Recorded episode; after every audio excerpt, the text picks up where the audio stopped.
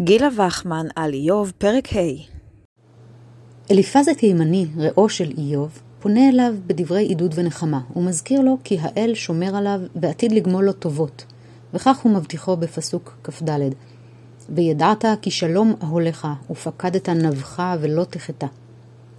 לפי פשט הכתובים, המילה שלום כאן משמעה שלווה וביטחון במובן המקובל של המילה.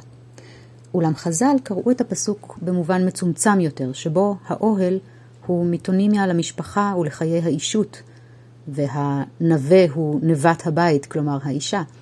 וכך בכל מופעיו בספרות התלמודית מתקשר פסוק זה למושג שלום בית. בתלמוד הבבלי, מסכת יבמות, דף ס"ב עמוד ב' ועוד, נסמך פסוק זה לרשימת ההמלצות הבאה.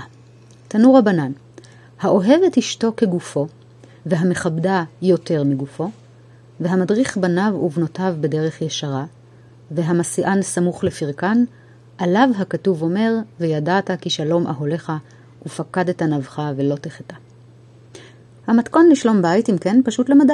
אהוב את אשתך כמוך, כבד אותה יותר מאשר את עצמך, הענק לילדיך חינוך ערכי, ודאג להשיא אותם בגיל המתאים. כמו ברוב הספרות התלמודית, הנמען כאן הוא כמובן הגבר, אבי המשפחה. במסכת שבת, דף ל"ד עמוד א', מופיע פסוק זה בהקשר שונה מעט. המשנה מציינת שלושה דברים צריך אדם לומר בתוך ביתו, ערב שבת, עם חשיכה. הסרתם, עירבתם, הדליקו את הנר. והתלמוד שואל, מינה הני מילי, כלומר, מאין הדברים האלו, מה המקור לדברי המשנה. אמר רבי יהושע בן לוי, אמר קרא, וידעת כי שלום אהולך ופקדת נבך ולא תחטא. אמר רבא בר אבונה, אף על גב דאמור רבנן שלושה דברים צריך אדם לומר וכולי, צריך למימרנו בניחותא, כהכי לקבלנו מיני.